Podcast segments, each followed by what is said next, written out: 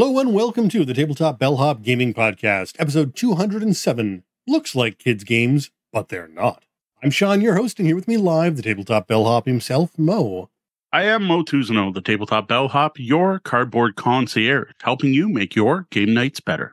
Remember that we record live at twitch.tv/tabletopbellhop Wednesday nights at 8 p.m. Eastern, and you should come join us in the lobby, our chat room. So tonight we're talking about games that look like kids' games, but aren't.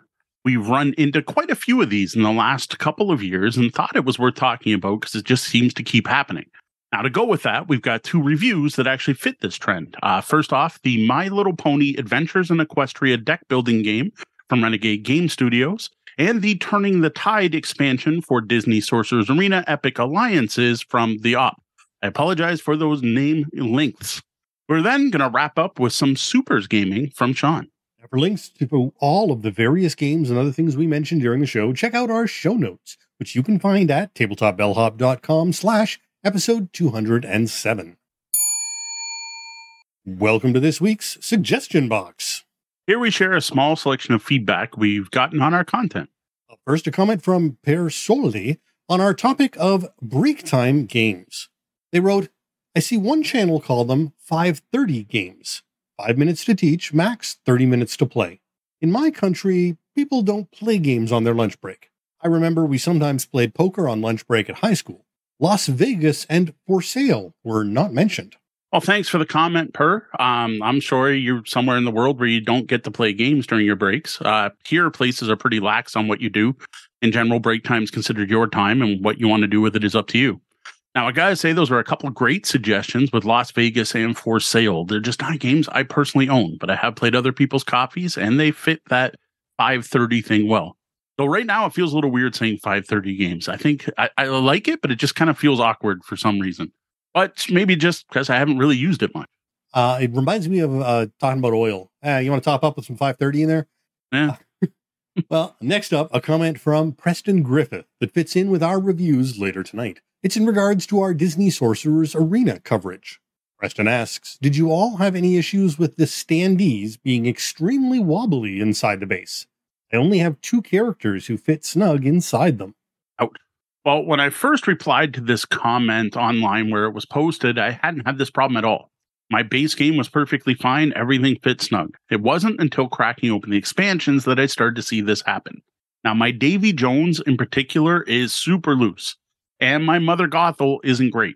Now, I will say I'm batting better than Preston with only two loose ones, but this is definitely seems to be a problem with this game.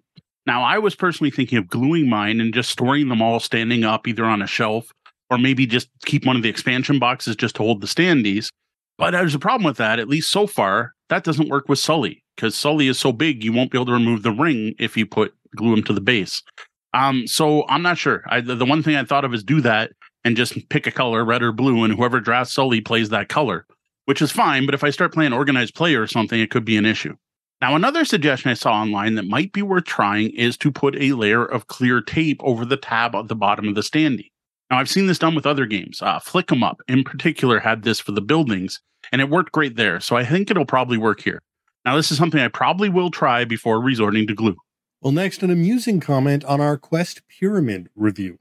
David McCord writes, I got this for my wife at Christmas. She spent a few hours on it, got a few bits figured out.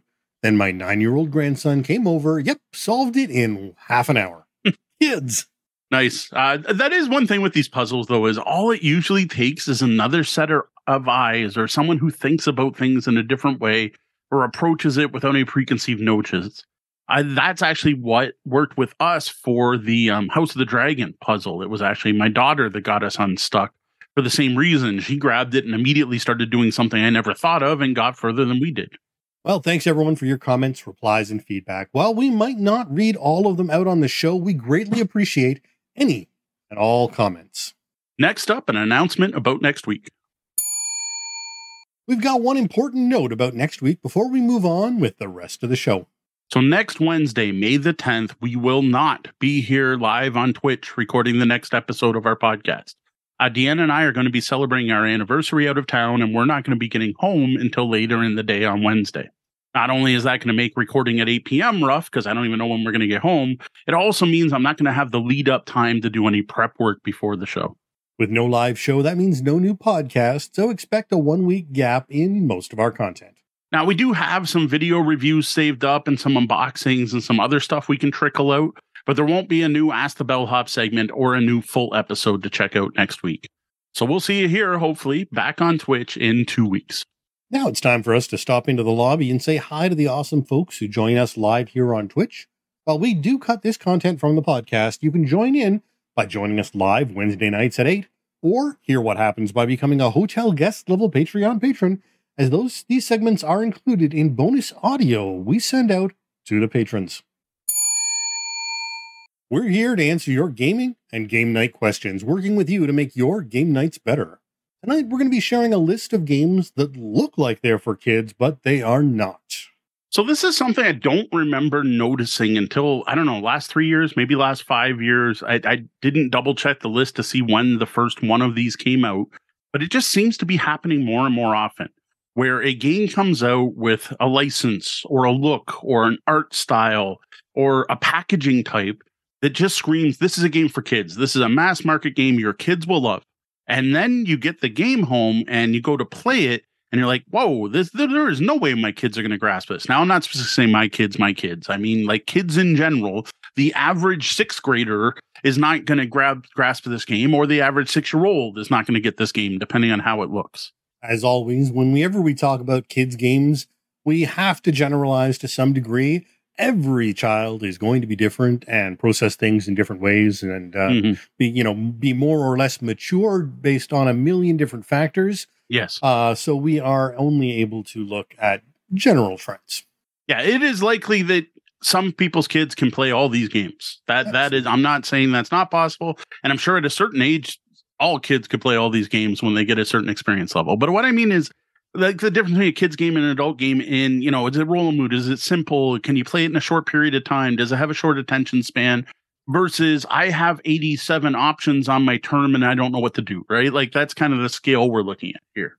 We're looking at kids' games versus gamers' games, like hobby board games, where these are look like they're marketed for kids, but are definitely higher. And I just, for one, I'm trying to figure out why is this happening. Like I said, to me, it seems like a new trend. Someone proved me wrong. That's fine. Maybe this has always been happening, but I don't remember ever getting a game as a kid and being like, whoa, this is way too complicated. Or if I did, it was like, it really wasn't all that complicated. I can't think of an example, but off the top of my head, like something like Thunder Road probably would have been considered complicated, right? Compared to other games that were out. Or another one I had, I'm forgetting the name, Secret Mission. Was a little complicated compared to other ones, but like, it was nothing compared to, I don't know, Advanced Squad Leader or something my dad was playing, or even Acquire. I think what's happening in a lot of cases is we have grown up with many of these licenses. A lot of these licenses have existed for 20, 30, 40 or more years. And so we associated with them as kids, and perhaps we grew out of them. Perhaps we didn't. Some people haven't. Mm.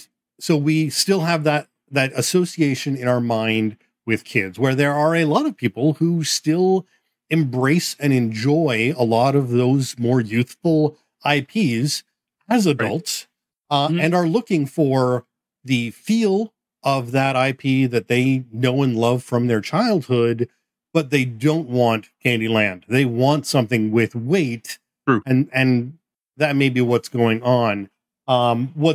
What's not clear, however, is the best way to indicate this to the populace in general.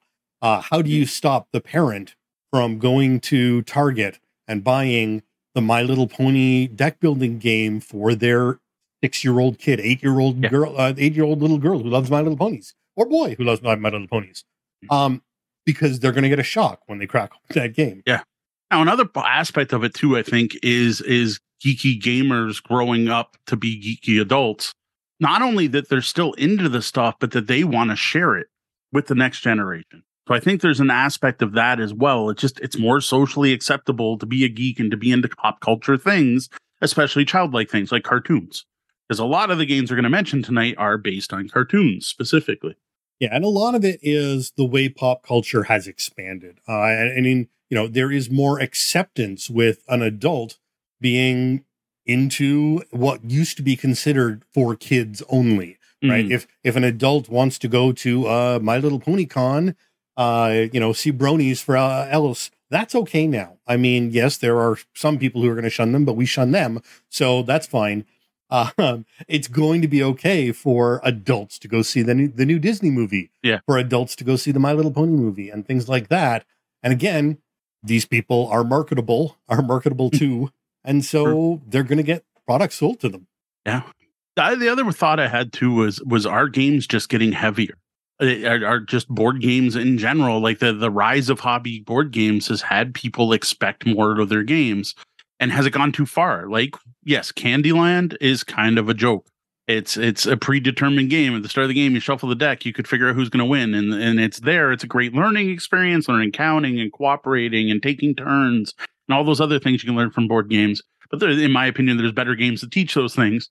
But like, and then they're like, did they jump too far? They moved too far away from Candyland? Because they're like, to me, I play a lot of heavy games, and I got to say, these games do seem pretty simple to me compared to some other games, but it doesn't make them necessarily simple for someone who's new to the hobby or who doesn't know these standard mechanics. And I'm wondering if it's a mistake of designers thinking their games are simpler than they are. Well, I think what we are seeing, however, though, is that many of these games do have age limits that are respectful of the content, of the weight of the game. The problem is the look, and it's that box, that view on the shelf when the mom walks by Target and sees the My Little Pony. The fact that it says 14+ isn't going to register over the pony branding or the Disney branding or Smurfs or what have you. That box is going to sell itself as something for someone younger. And even if it says otherwise, the op can say, well, it says 14+ on the box all they want, but they put a bunch of cartoons on it. The little girls want to stare at, and little girls, little boys, whoever, young kids adore, we'll talk about at one point. And to be fair, though, there's also that whole thing where pretty much most people who've been around hobby board gaming for a while know that game companies put 14+ on the box because they can then avoid safety testing. And it actually has nothing to do with the actual ages that can play the game. How many times have we done a review where we're like, yeah, recommended age is this, but like my oldest can play it, my youngest can play it. We started playing when she was 6. Like it's almost every review we've said, yeah, younger people could play it unless it's a content thing. Certain games like Sorcerer are definitely not kids' games for a totally different reason than the complexity of them. And trying to explain Tante Koro to your kids may be an interesting conversation you don't necessarily want to have at the game table. Or it might, you know what? That might be the way to have that conversation. Totally fair. But I mean, much like you have had experiences with My Little Pony, I have had to, warn parents away from Disney Smash Up Edition or Smash Up Disney Edition because they thought, oh, Disney game. And I went, no, I'm sorry, but your lovely family is not the one to pick this up right now. Yeah. Even if I were to sit there and handhold your entire family through the game, this would be a struggling experience for everyone. Well, we've already mentioned a couple games, but I do want to bring up one more thing first. Is this a good or a bad thing? Is it good that like, I don't know. It's to me, it's bad that there's no indication that you don't know besides that 14+. But is it a good thing that we're marketing all these kids things to adults and then adults are enjoying them? I have no problem with it. To each their own. If you grew up loving My Little Pony and you want to play a My Little Pony power game, all the power to you. And the game should be judged on its merits. Is it a good game? Is it enjoyable? Does it have replayability? Do you want to play it again? To me, more so than its theme. Yes, theme matters. We've had many conversations about how theme actually does matter to enjoyment of the game. But in many cases, with these kind of themes, I'm like, I can take it or leave it. I have a passing interest or casual knowledge of the thing. Let's dive in. So I don't think it's a bad thing that there are indie-looking games for adults. Yeah, unfortunately, again, it's like what I was saying. If that mom is going to see it in the shelf on Target and buy it for their little kid, disappointment will be spread out for everyone. There will be buyer's remorse, and that's bad.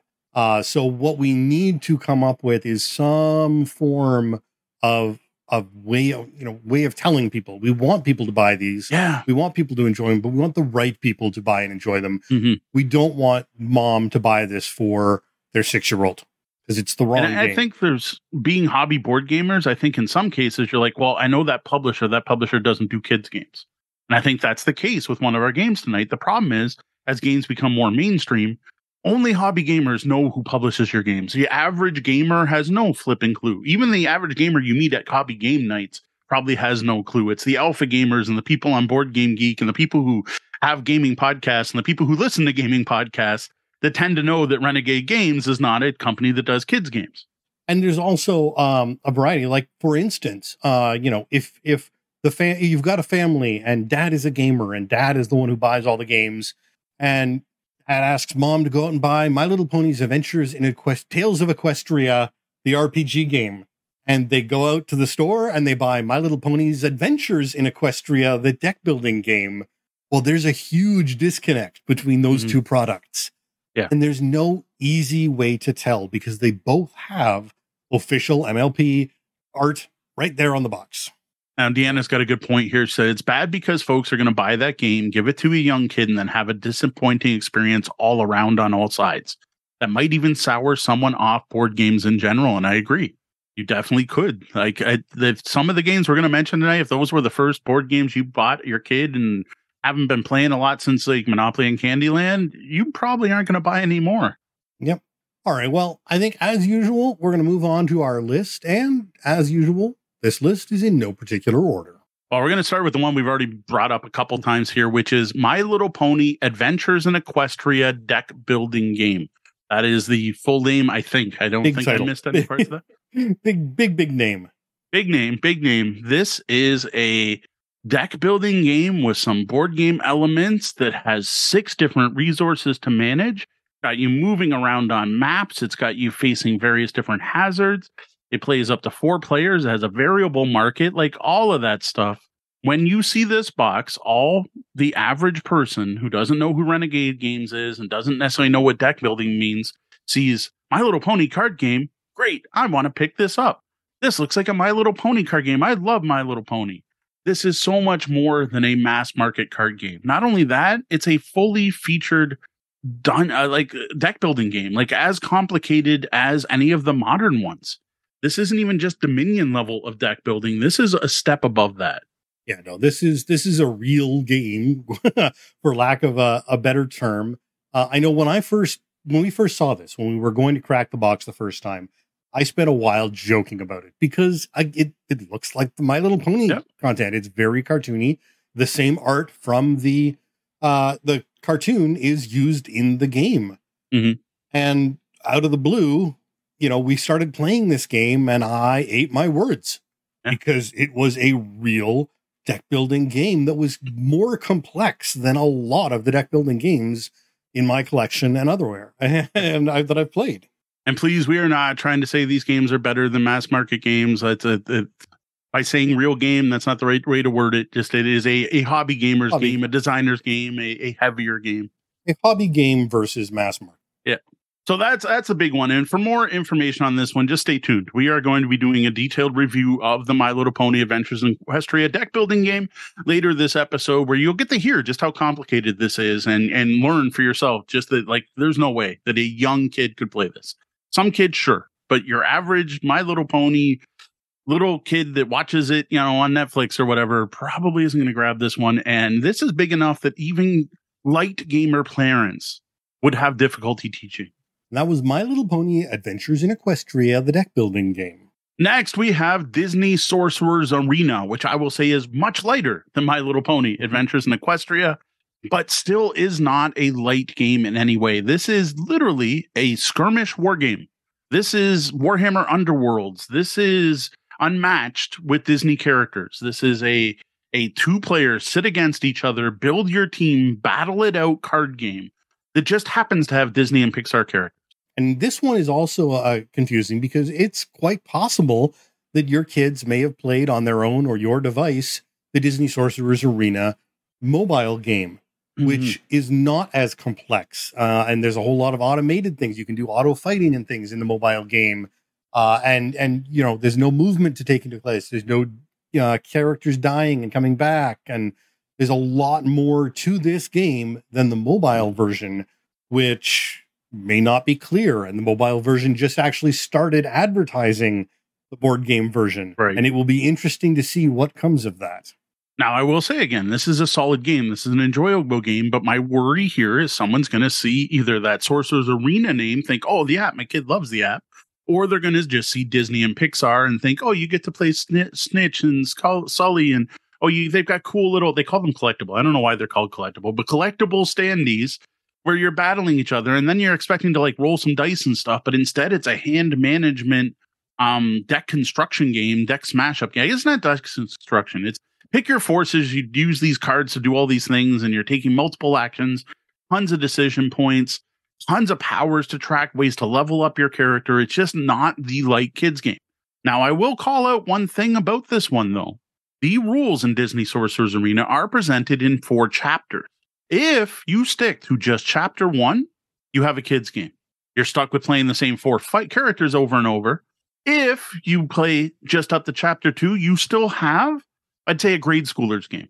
You can play the game at that level and still enjoy it and buy all the expansions. So props to the op for making the game playable by young kids, but you're not getting the full experience. There's a whole lot of game missing if you only play chapters 1 and 2. It's a game, and it's more than a Candyland game by far. And there's definitely some enjoyment to be had, but there's so much more once you get into chapters 3 and 4. Yes. Next up, we have The Ghosts Betwixt. This one, it's the premise and the artwork. Now, I wouldn't think this one would look like it's for younger kids because it's got a kind of horror theme to it, but it looks like Scooby-Doo. Like, I think there's a very intentional Scooby-Doo look to this game. You are playing a family that's in the haunted heartland of America, going by a haunted theme park when one of your kids gets abducted. So right there, you start to see that there's some context issues that are a bit much for little kids. It gets worse as the game goes on, as that child is later tortured. The big thing, though, well, I guess that's probably the big thing. The other thing, though, is that this is an almost Gloomhaven level of complexity dungeon crawler, all about maximizing your equipment, rolling various different types of customized dice, synergies between your powers, exploration phases mixed with combat phases, semi-complicated AI, movement for the monsters and everything. This is one that, yes, I could see playing it with kids, but I would say teens. And in my opinion, once you get the teen, you're not talking kids anymore. You're talking teens. Yeah, no, this one was bizarre because not only is it very light and very friendly and almost welcoming box art, it's inclusive with one of the children in a wheelchair. It's very friendly, and yes, there is a horror theme to it, and it's, you know, ghosts right there in the title. But at the same time, the art has really softened the feel, so it's, you know, yeah, the Scooby-Doo level of horror, not what you expect, you know, not monsters coming out and long, deep, in-depth combat with line of sight rules and facing rules. And this game was really daunting, even for me, because I haven't played Gloomhaven, and I haven't played a lot of the tabletop miniature style dungeon crawl games.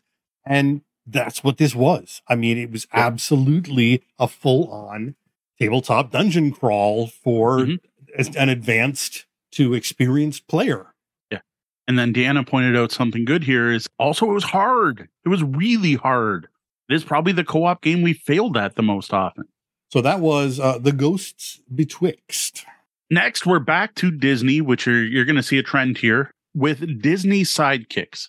This is the one that baffled me the most and kind of inspired this entire episode. I've been thinking about this type of thing. One of the things I should have called out. We have reviewed every game we are going to mention tonight, so please check out my reviews to find out why these games are as complicated as they are, plus if you'd enjoy them as an adult. I probably should have called that out at the very beginning. We'll be sure to toss in links to each of those reviews in the show notes. So Disney sidekicks, got the game from the op, and I'm like, I guess we'll see if it's cute. If nothing else, the miniatures are cool. And then we sat down to play it and got our butts kicked. And then we played again and got our butts kicked again. Then we went online and found out the rulebook's not very clear, and they've released a new rulebook in PDF. So right there, the fact that you need to go online to download the FAQ in the new rulebook already drops it out of your kids aren't going to do that range. Yeah. Anytime. Then we got the proper rules and played and lost before every player even got a turn. This game is ridiculously difficult for no good reason. It's a Disney game where you play the sidekicks who are trying to save their heroes. What a great theme. That is a fantastic theme. Even I'm not a big Disney fan, but this was cool. I got to play Apu to try to save Aladdin, and you get to play the three little the godparents, the god fairies, who are trying to, you know, save that character. You get to play the Cubs trying to save Scar. Like, I don't know. It was just, or no, Scar's one of the bad guys. I can't remember. You play someone from Lion King. I don't even remember now. Whoever the sidekick was in Lion King, I'm drawing a complete blank on Pumbaa? Who that is, right? Pumbaa. Oh, Timon and Pumbaa. Yes. Pumbaa. You play, I can't remember if it's both. It's one of them. But like, it was just such a great concept, and it is ridiculously hard.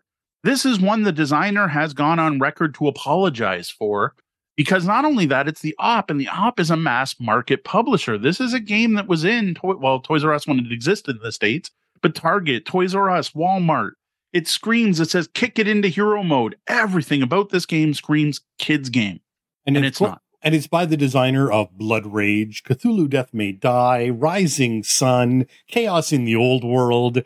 It shouldn't be for kids. It's still listed as an 8+ game, despite the fact that the community strongly disagrees with that. Yeah. The box is 8+, 2 to 4 players. And absolutely everything about this game, including the setup, like the way it looks on the table, mm-hmm. the board, all of it. The colorful plastic minis. Yeah. This game screams kids game, and maybe not 6, but 8 or 10. Absolutely. Yeah. And this is a pretty daunting game for any 8 or 10, for most 8 or 10 year old children. And the biggest complaints I've seen about this one online are parents who picked it up, and the parents can't figure it out to teach their kids. They're like, this looks like a game my kid can play. And I will admit, this is a game you can play with your kids if you coach them, but you have to be able to understand the rules. And you have to be a hobby gamer to grasp this. I mean, Eric's fantastic, friend of the show, great designer, but stepped maybe outside of his lane a little bit here, trying to go for kids, and wasn't able to bring that difficulty and ease of understanding down as much. And it's interesting to see Eric talk nowadays. Yeah, he's switched into that channel. He's moved down into a, keep it 4 pages, make it easy to understand, bring it down. And that's the direction he's gone in. But if this was the pivot point, and I can't say for sure that it was, but it seems around the right time, likely. He didn't quite manage it on this one. And as Mo said, there has been an apology issued. So that was it. Yeah. This is the one that I almost think they need to take off the shelves and put a sticker on it. Like, of all of these, this is the biggest gap between what you expect from the game to the actual gameplay. Although you said this was Op. This is not Op. I'm pretty sure it is. Interesting, because it's the only publisher listed is Spin Master. Oh, maybe did we get it from Spin Master? I might be wrong. I could have sworn it was The Op. I had thought so too, but as I'm looking, I'm like, the only listed publisher. It's not like a list of all the different... I guess we got that one from Spin Master. So. I should check my own review. Let's see. What does my review say? Oopsie. But yeah. Yeah, so. Spin Master. Why did I think it was The Op? It really does feel like an Op box. The Op design, it feels like an Op game. It really does. Oh, apologies, The Op. My bad. Okay, Spin Master's even more mass market than The Op. Master is a kids board game publisher. Right. They're like in every toy store. Spin Master is like one of the big kids game publishers. Although, would you want to teach Santorini to a kid? I mean, Santorini's, yes, I could teach Santorini. You can leave the god powers out. Marvel United. I've heard that's a kids game. Haven't played it. Okay, there we go. At the basic level, Santorini. Yeah, Santorini is an abstract strategy. Move, place, building. You could play that at 6. You probably wouldn't play well, but you can play it at 6. Connect 4 is Spin Master. See, no, that's what I mean. They're one of the big publishers. Shoots and Ladders, Boom Boom Balloon. Yeah, they are definitely kids. Yeah. So they said in a way that's almost worse. So that was Disney Sidekicks. Definitely not your little kids game. All right, this next one's borderline. It mainly ended up on the list because my list seemed a little short, and I was looking for some stuff to add to it. And that is Scooby-Doo Escape from the Haunted Mansion. This is a Coded Chronicles game from the Bamboozle Brothers. This one Now it makes me question. I'm pretty sure it's The Op. I'm second guessing everything now. Yes, it's The Op. This one, older-ish kids, but not young kids. But this is very much Scooby-Doo the game. You are solving a murder mystery. You are going through a haunted mansion, and it is a fantastic family game. It is a great game for the whole family, but I don't think it's a game kids would play on their own. This is something for playing it with kids, but there is a lot of reading. There's a lot of fiddly bits, and then there's some weird things you have to do with numbers to get what you need to look up that I think younger kids are going to have a hard time with. I think this is a great game to play with kids. And again, this one it's the Scooby-Doo art, it's the cartoon art, but it's 12 plus. This isn't a little kids game, but again, little kids are, you know, looking at that cartoon. They're looking at these characters they know, and the very, you know, kid friendly graphics on the box. And, you know, there's definitely some potential for confusion. Even like the back of the box just has that kids game look. Mm-hmm. Yeah, no, it definitely, and it's clear, it's on the front and the back. It says 12 plus. They're not hiding anything. Yep. But again, with the graphics, it's understandable if some parent, you know, if their 8-year-old kid loves Scooby-Doo, I could see this getting purchased, and the parent is in for a lot more playing of this game than they thought they were. They thought they could hand it to their kids, and no, they can't. They're going to be playing it with their kids. So I hope they like Scooby-Doo as well. Now, again, that said, we reviewed this one. We love it. This was one of the best experiences I had playing games with kids. It is a fantastic game for families to play together. Absolutely. This doesn't stand on its own as a kids game. Plus, it's not replayable. Who wants to give their kid a game that you can only play once? It's Christmas morning. Here's your game. Yay, we played it Christmas night. Now it's done. Put it away. It's not a very good toy. Absolutely. But that was Scooby-Doo Escape from the Haunted Mansion, a Coded Chronicles game. Yes. Yeah. These games, maybe that's the secret. If the games have long titles, that's where the problem lies. Because technically it's Disney Sidekicks Kick It Into Hero Mode. I don't think Ghost Betwixt has anything that goes with it. Maybe it does. Next, we have Smash Up Disney Edition, though technically I think all versions of Smash Up applies as well to a point, but Disney most so. When I got this, I thought I was getting my first Smash Up. I thought this was going to be a kid's entry-level version of Smash Up to get people hooked at a young age and get them into the bigger world of Smash Up and hopefully send AEG lots of money. Then I got it, and I'm like, wow. So I personally hadn't played Smash Up since the first edition, kind of put it aside, hadn't really kept up. And I got this and I'm like, oh my gosh, this is complicated. There are way too many card interactions. There are too many things on these cards. There's too much to read. There's too much to remember. I got to remember what all these bases do. What's in my decks? I got to remember what's in the other deck over there. And then I got to remember what Deanna has in her deck and what counters. Oh, and this, every turn you have to put a counter on this. And every time someone moves, you can now use this ability. Like, it was just way too much. And what I find very ironic about this is we reviewed this game, and then the feedback we got from other players was actually that this is one of the most complicated Smash Up editions that's ever been published. So not only is it a complicated Disney game, it's actually complicated for Smash Up, which is just like kind of blows my mind that if you were going to do a Disney version of the game, and plus, make a new gateway. Here's your chance to kind of slow things down and simplify things to be that gateway. Yeah, I was blown away by this one because I'd never played any of the Smash Up. And again, Smash Up Disney, we you know, okay, well, this isn't going to be an easy version. Okay, we know that. So let's play this. And, oh, this is difficult. And then talking with other Smash Up players, learning that, no, this is difficult in the range of Smash Up games. Yeah. This is on the more difficult end of it. And yet again, you know, I was at a public event and we had this out there and there were kids grabbing for this box going, ooh, I want to play this. I want to play this. And just no, their immediate reaction was that one that we fear, the one that you fear as a parent when the kid goes, ooh, look at that. I want that on the shelves of the store. And it's absolutely wrong for them.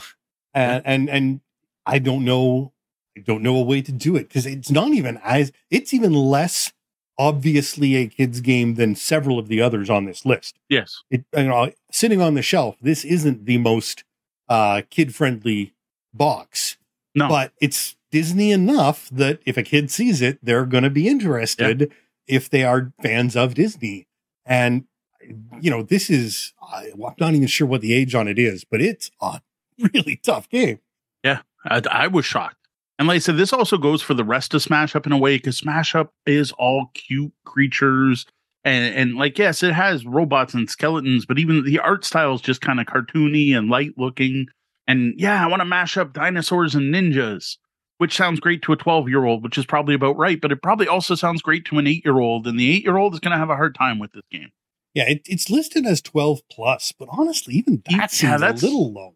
Well, 12 seems a little low. I would call this a 14 plus game because you need to be able to balance all those interactions and keep it in your head. I guess what I would say is a 12-year-old could play it, but it would take 14 to play it well. Yeah. Again, average. We're not trying to judge your kids. Absolutely. The number of interactions and math going on. There is a lot of math in this game. Yes. And it's even though the new version has some tracking, you still need to do a lot of math in your head to be able to pull this off. Yep. And that was Smash Up Disney Edition. All right. My last board game for tonight is Tales from the Loop. Now, this one's interesting because I did not find this problem. To me, Tales from the Loop is not a kid's game, nor anything special to be about kids. My introduction to Tales from the Loop was from a game convention where I played in the game and I knew it was a kids on bikes game, which is a style of role-playing game and a genre of role-playing that became quite popular. It wasn't until we published our review and I started to get comments and feedback and people direct messaging me that I realized that people thought this was a kid's game, that because in the game you played kids in the 80s, that it was a game for kids. And that is very much not the case at all. So this was a case that, I didn't realize people thought it was a kid's game. So for me, I'm like, great, it's Tales from the Loop. It's based on Stålenhag. It's kind of dark, post-apocalyptic, dark mirror. You're playing kids, but you're kids in the 80s, and specifically the 80s because you had the latchkey generation, right? The parents weren't there. The parents can't help, and the kids solve things. Well, people who heard that were thinking Goonies versus, I don't even know what the adult non-kids version of Goonies would be. Lost Boys, right? And the kids were thinking Goonies, and the parents were thinking Goonies and not Lost Boys, I guess. And I was actually shocked to learn this. And I'm like, I get it, though. Like, if I didn't know what Tales from the Loop was, and I saw the advertising for the board game, there, Deanna put it well, E.T. versus Stranger Things. Yes, I know some parents let your kids watch Stranger Things, but in general, Stranger Things is for adults, E.T.'s for kids. Yeah, well, I mean, the problem, I think, comes from even just the genre, kids on bikes. Yeah. Kids on bikes, to those unaware, seems like a child-friendly or youth-friendly concept.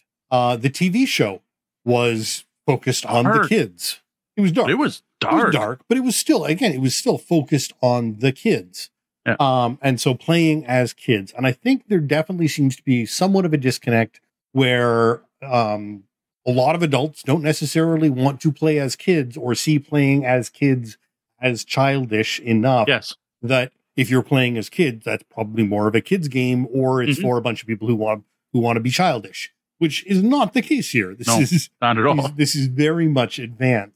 Just the genre of kids on bikes, I think, is deceptive in a way that we don't see because of our introduction and our background knowledge of the concept. To be fair, when I first heard of kids on bikes, I'm like, I had a lousy time in grade school and high school. I don't want to play that. I don't want to role play that. And I only gave it a shot because I trusted the DM. Right. And then I found out I loved it. It was absolutely fantastic. I loved reliving those days, especially with the little twist, right? The what makes it interesting, the whole loop thing and everything that was going on. And I mean, to be fair, it's a 14 plus game. It's not aimed at kids, but you've got a fun little snowscape with two kids on the cover. Yeah. So there's a little bit of mixed messaging there. Again, not to anyone who understands the genre or understands Stålenhag's work, but again, my standard thing is, you know, parent walking down an aisle of Target without any of this knowledge. That's the sort of the baseline I like to think of, is when that parent walks down an aisle of Target shopping for Christmas, what are they seeing? And Tales from the Loop could potentially fall into that thing where, oh, let's buy this for the kids, which would be a horrible mistake. So in this case, it was never mass market sold. No. The problem is online stores. You Google, you know, kids games, games about kids, games for kids, Tales from the Loop will pop up in your search because kids on bikes. And they're like, oh, what's kids on bikes? What's a kids on bikes board game? And you'll get to it. And the thing is, people are buying it on Amazon, and the Amazon description doesn't say adult board game. You know, it's not spelled out. It just says play kids in an 80s that never was and solve mysteries, and kind of sounds Scooby-Doo like. Yeah, no, absolutely. It's a real problem. And I don't know. It's almost like there needs to be an RIAA, MPAA sort of ranking system that you slap on for board games. Not that I want that. It's a horrible thing to have agencies like that doing it. Although if it was done by someone like Gamma, who were board game, you know, if self-regulating rather than an external organization, it might work. But, you know, a stamp of guidance of some sort. The parents, I don't know. This is the part of the topic we don't get into, is how to fix it, because I don't know. Yeah, I don't know how to make it more clear. Like, I don't want to say stop using cartoony artwork when your game's about a cartoon. Like, no, absolutely. I mean, and even Disney Smash Up. If you actually look closely at the box of Disney Smash Up, yes, Elsa on the cover looks mean. For instance, you know, the art is slightly tinged. With the battle style of the game. And there is some of that in there, but the kids aren't noticing that. The kids are definitely sort of going to see the characters before they see that extra little something in their eyes that shows they're out for blood. But this isn't just an issue we've seen with board games. It happens on the RPG side of the hobby as well as video games, but we're going to leave those digital ones for some other podcast to cover. So just because I think it fits really well, the first RPG I want to bring up is, well, Tales from the Loop, for the exact same reasons as the board game. Now, I will say with the role-playing game, or the core rulebook, which was the first thing out, no one's going to see that and think it's for kids. It is a thick tome, hardcover. You're like, no, that's an adult role-playing game. But the starter set does look very inviting and welcoming. And now I think it's the same thing, though. You're not going to pick this up off the shelf and be like, oh, that looks like a great game for my kids. But you're going to do some Google searching. You're going to search kids, games when you play kids, playing games with kids. You're going to do that. And you're going to stumble on the whole genre of kids on bikes. So it's not really specifically Tales from the Loop. The kids on bikes role-playing game, obviously, is also not kids on really brooms. For kids. You know, kids on bikes, kids on brooms. You know, the whole genre that emerged from kids on bikes is potentially problematic in this way. Potentially not child friendly. So I don't need to dwell on it because it's really the same thing as the board game, which even ties in some of the same mechanics. But same reason as the board game, there's the Tales from the Loop RPG. Next, we have one Sean kind of mentioned earlier, is the My Little Pony Tales of Equestria storytelling game, the hardcover rulebook version, not the later put out couple years later starter set. Now, the starter set is kid friendly. It's a Which Way book. Someone reads through the Which Way book. Everyone makes decisions. You roll some dice, tells you what page to go to. Yes, kids. But the hardcover rulebook that I bought my daughter as her second RPG experience ended up being heavier than Savage Worlds, with a very similar system where you have a dice pool system, you're rolling, and you even want to roll 4 or better. And the bigger your skill is, the more dice you get, and you can bump your dice up sides. And there's a full bestiary you can buy as a separate book, which she owns. This is a full-on, as complicated as any core D&D rule book, or again, Savage Worlds it's very similar to. I own RPGs that are simpler than this that are mass market published. This isn't even like a simple mass market RPG. This is a full-in game master required, I forget the term, where basically the game boils down to you asking the DM if it works and possibly rolling dice to figure it out. I can't remember. There's a word for that style of play. It's that style of game. And I had no clue. The first time my daughter came down to run this game, she had her book with, I don't even know, 90 Post-it notes in it, so she wouldn't forget anything. And then she ran it and unfortunately fell into some DM troubles of ending up, we weren't doing exactly what the module wanted us to do, so we were stuck in a loop. It's just that I'm not at all what I expected. Now, I guess I should applaud River Horse for realizing that people were looking for a story, like a kid's version, since they did put out the starter set. Yeah, it's interesting because I got a little confused. I knew we had done a review and I didn't go back and read it. And I remember it. I remember some of the problems that your daughter had with it. But then when I Googled it today, most of what was coming up was this starter kit. And it was very obviously for kids with no GM. And the expansions were listing this starter set. And so there was this confusion. And what had happened, obviously, was that, yes, they realized that they had made a goof, covered themselves, and turned it into a which-way system with a real RPG on the back end for anyone who wanted to go that far. So good for them. But again, you could buy the wrong book here easily. Yes. The wrong book, the wrong box. All right. Next up, I have Magical Kitties Save the Day. This one's from Atlas Games, and I agreed to review it. And while I will say, yes, it is simpler than My Little Pony Tales of Equestria, the storytelling game, this is not only not a kid's game, it's also not a good intro to RPGs. And to me, it's being marketed and sold as come play magical cats trying to help their humans, which to me doesn't say come play a role-playing game, right? Like they're marketing it to what I would think is supposed to be a new audience, new to role-playing games. Whereas, yes, kids can play this. My kids love it. Kids can easily play this. But someone in the room is going to have to run the game, and running that game is presented in a way that is for experienced game masters. I can't see a brand new person who's never been a game master before, or never played an RPG before, even being able to run this game. Its instructions on how to run are just vague details and suggestions. The starter adventure is very much just a timeline. Here's all the stuff that's happening. Go. It is so not an entry-level product. Yes, you could play it with kids, but there is no, like, if I gave this to my daughter, she'd just be lost. And see, this is very much a marketing problem. This one is on Atlas Games because the second line that they say in there at a glance, a role-playing game designed for all ages to enjoy that excels as an introduction to the hobby. Yeah, see, it doesn't though. And if you have an experienced, capable GM, maybe that's true. But if everyone in the group, if everyone who's holding this package is new, being introduced to the hobby, there are going to be some problems. No, I totally agree. And now the newest edition that's kickstarting is Noir. What kid knows what Noir is? I'm baffled by that one because, again, it seems to be not following what they were saying. Like, if it was marketed like Tales from the Loop, it would make sense to me. This is an adult game about playing cats, saving your humans. And I got to say, the game's cool. The game's great. My kids loved it. They really liked it. The mechanics are simple enough for kids, but not like you need that adult. It's a family game. It's you need the 13-year-old that's read the book over a bunch of times and spent a week prepping before you play. And interestingly, not only do they have Noir, but like the Mars Colony and Alien Invasion books. No, that was in the original box set. The Noir is just being kickstarted now. It's a new printing of the game. It's a whole new box set. Oh, so you can just buy Kitty Noir on their website right now. Weird. That's one of the hometowns. Different then? As one of the hometowns. Oh no, coming soon.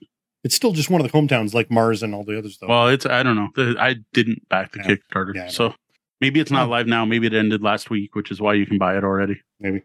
But yeah, so Magical Kitties Save the Day is definitely marketing itself in a concerning manner on this one. All right, my last game for the night, before we're going to move on to some honorable mentions from the chats, because the chats called out some really good ones I'd like to talk about, is Mermaid Adventures Revised. This one is the one that disappoints me personally the most. This one bothers me.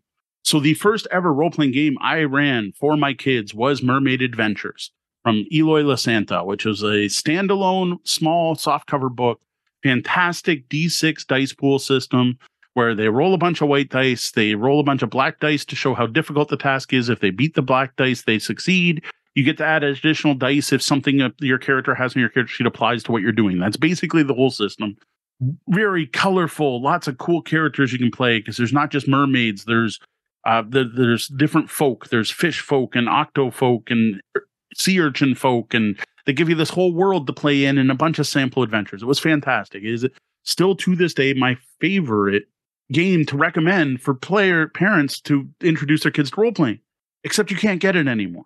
Eloy LaSanta went on to design the PIP system, which first appeared in Mermaid Adventures, but he refined it and decided to make it a universal role-playing system, again, kind of like a Savage World style, and put out the PIP system core book. But by the time PIP system core book came out, you're not looking at a kid's game anymore. You're using that same dice pool system, but you've got skills and talents and items and equipment and vehicles and powers and all the stuff you'd expect from a universal role-playing system that can handle anything from Western to sci-fi. Then he released Mermaid Adventures. I don't know if it was just called Part 2 or what. Revised. So Mermaid Adventures Revised. And it's now just a source book for the PIP system game. It's no longer a standalone product, and it uses all the full complicated rules. It took a game that was perfect for kids and made it a game that adults could run for their kids. No, absolutely. This one, it was just a shame. They took something that was easy and loved and took it off the market, took it away from, making it unable for people to buy, and replaced it with a system that may be a fine system, but it no longer fits that same niche in the market that was, has a hole from this original book being removed. So some great comments here in the chat that we're going to talk to before we go into our lobby for any other edition.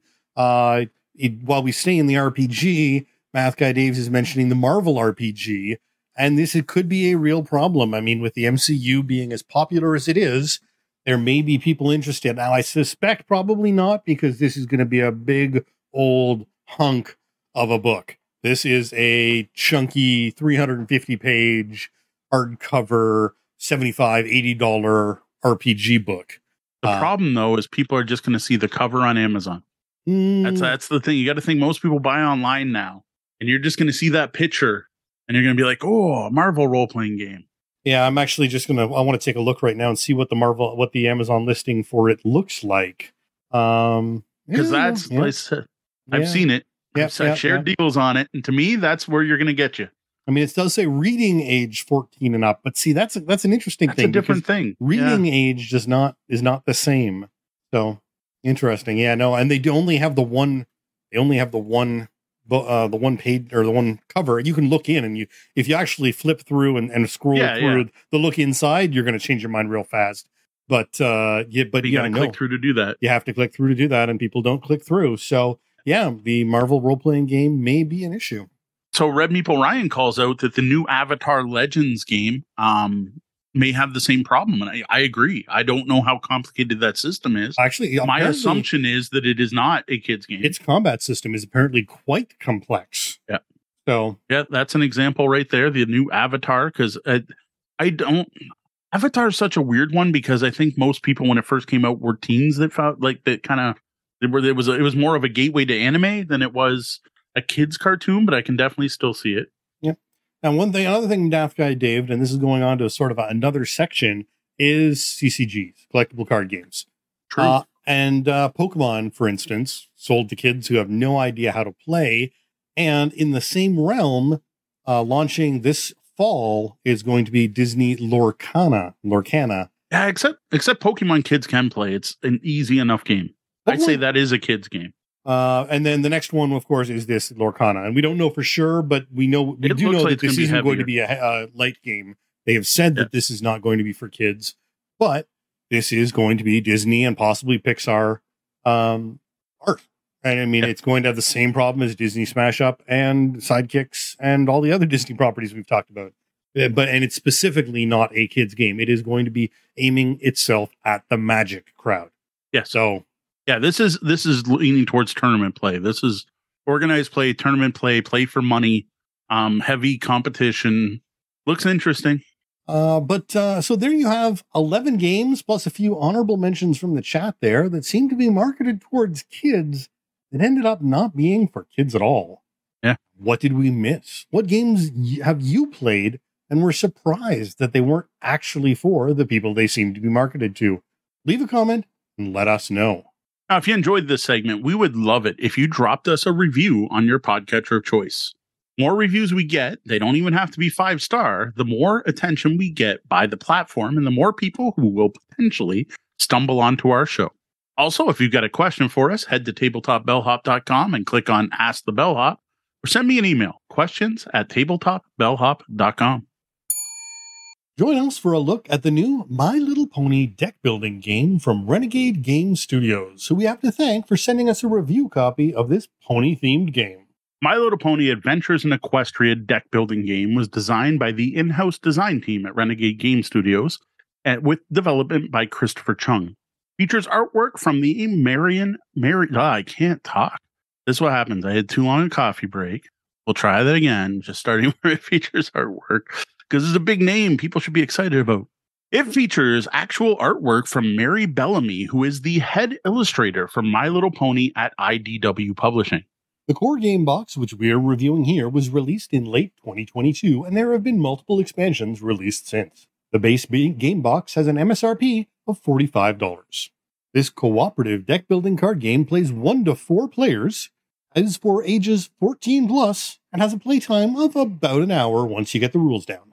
Now, in this My Little Pony card game, players take on the role of one of the main six, the heroes of everything My Little Pony, comprised, of course, of Fluttershy, Applejack, Rarity, Twilight Struggle, Rainbow Dash, and Pinkie Pie. The Guardians of Friendship work together to overcome a number of hurdles and then attempt to triumph over a final challenge. This is all done through deck building, managing the resources of help, info, and move, and collecting and spending knowledge, work, and friendship in the form of sugar cubes. For a look at these sparkly plastic cubes and the other components you get with this pony-themed deck builder, check out the My Little Pony Adventures in Equestria deck building game unboxing video on YouTube.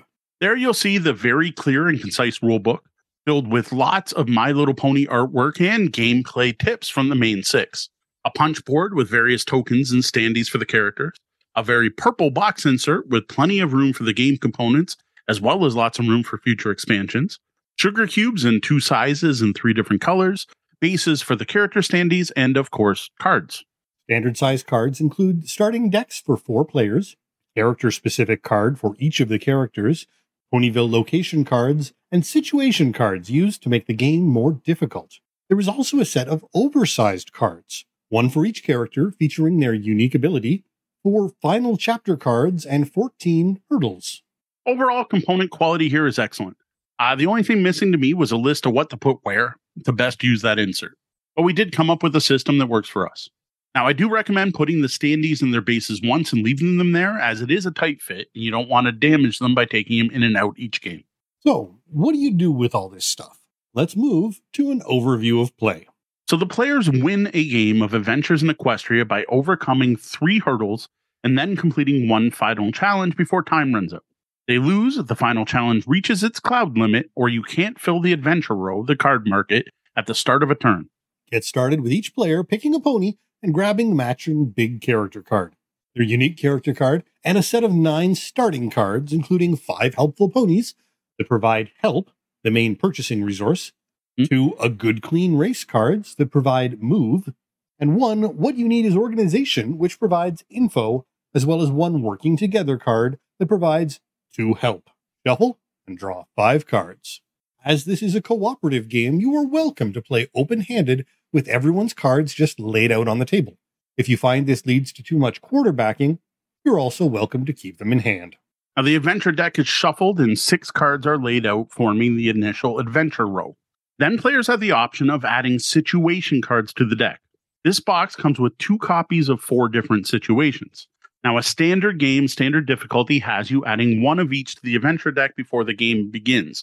Note, you've already laid out the initial market, so none will ever start standing out there. Now, the rules suggest keeping this out your first couple of games, but I don't really see that as necessary. Next up, you set up the hurdles and final challenge. Sort the hurdles by level and build a face-down deck with 1 card of each level. Flip the top card over, and this will be the first hurdle you will have to face. Then randomly select a final challenge and place that face up as well. This deck can also be modified to increase or decrease the length and difficulty of the game. The standard game features 1 hurdle of each level, 1 through 3. You could make things easier by using 3 level 1 hurdles, or more difficult by adding a second level 2 hurdle, etc. Next, you set up Ponyville by placing the town square card in the center of the table. You then shuffle the location deck and deal one card above and to the left and right of town square. These are the locations your ponies can visit during play, and everyone starts at town square by placing their standee there. At this point, you're ready to play. Choose a starting pony, however you'd like, to take the first turn. Play then continues until you all win or you all lose together. At the start of each turn, you refill the adventure row so that it has 6 cards, sliding any existing cards to the right and knocking 1 card off the end if the market is already full to help refresh it. If all the tasks at a location are completed, that location is removed from the game. Any ponies there are moved back to town square and a new location is drawn. Finally, if there is no active hurdle due to one being completed in the last player's turn, you're going to flip up the next one. If all the hurdles are revealed, you just move on to the final challenge. Once all this start of turn stuff is done, you then get to take any number of actions using the main phase. There are a number of these, starting with... First off, play cards. Play cards from your hand to your play area. Most cards generate 1 or more resources, which come in 3 types: move, info, and help. Some rare cards also generate sugar cubes, which represent knowledge, work, and friendship. Almost every card that isn't a starter card also provides some other benefit. As you would expect from any modern deck-building game, these card abilities can do a ton of different things, which aren't worth getting into in this review. Of note, due to this being a cooperative card game, there are many cards in My Little Pony Adventures in Equestria that give things and help out the other players. Next action is buy cards. Use your resources generated by your cards just played to purchase cards from the market. Now, most cards cost help, but there are some that cost move or info. Any card purchased is placed immediately in your discard pile. Move to a location by spending move points equal to the number shown on the top right of a movement card and move your standee onto that card. Various things are keyed to where your pony is located. Perform tasks. Each location lists tasks you can complete. There are 3 at each one. The tasks in Town Square are repeatable. It can be done by any number of times by any number of ponies. Tasks at the other locations can only be completed once each, and once all tasks are completed, that location will be removed from the game and replaced by a new one at the next player's start of turn phase. Town Center tasks include swapping sugar cubes for different colored ones, using info to thin your deck, and collecting tokens. Tokens are something unique to this deck-building game, as each token represents a +2 in one of the 3 main resources of move, help, and info. During a character's turn, they can spend any number of these tokens to gain a bonus in that resource. Great for making a big move, buying an expensive card, or completing an expensive task. Each +2 token can also be flipped and used as a +1 of any resource as well. Now, tasks at other locations always include 3 different things. There's always a low-cost task that costs a small amount of basic resources and gives you something good for it, like a token or a sugar cube. There's a middle task that usually involves swapping something for something else, so you kind of end up on an even field, but you get a different version. And then finally, a very expensive final task. This is going to cost you help and lots of it, but will also give you lots of sugar cubes, the average being 8 help for 3 cubes. Now, this final task, though, can be made cheaper by having certain card types in your hand when going to complete it.